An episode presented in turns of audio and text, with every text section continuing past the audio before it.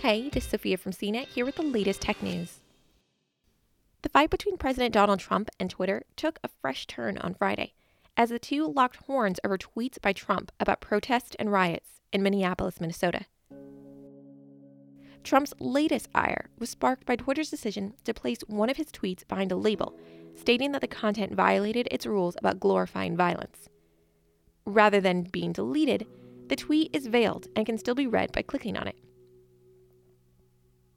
Trump was tweeting about the protests and riots taking place in Minneapolis following the death of George Floyd in police custody on Monday.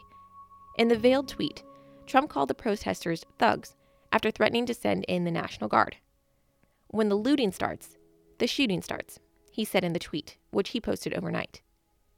The official White House Twitter account on Friday morning reposted the hidden tweet in full. Twitter again veiled it. A Twitter spokesperson confirmed that it placed a label over the identical tweet because of the historical context of the last line, its connection to violence, and the risk it could inspire similar actions today. The statement reiterated a tweet thread from the company's communication team account earlier Friday. The president struck back at Twitter in a tweet claiming that the company is targeting him and reinforcing his earlier threat of regulation.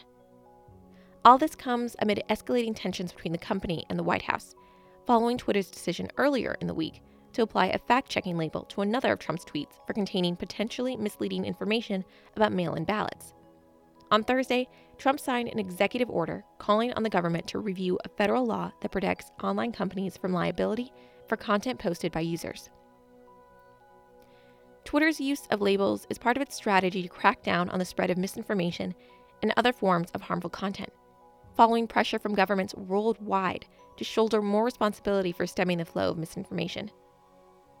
Once a label has been applied to a tweet, it can no longer be liked, retweeted, or replied to, although other Twitter users can retweet the original tweet with their own comment attached.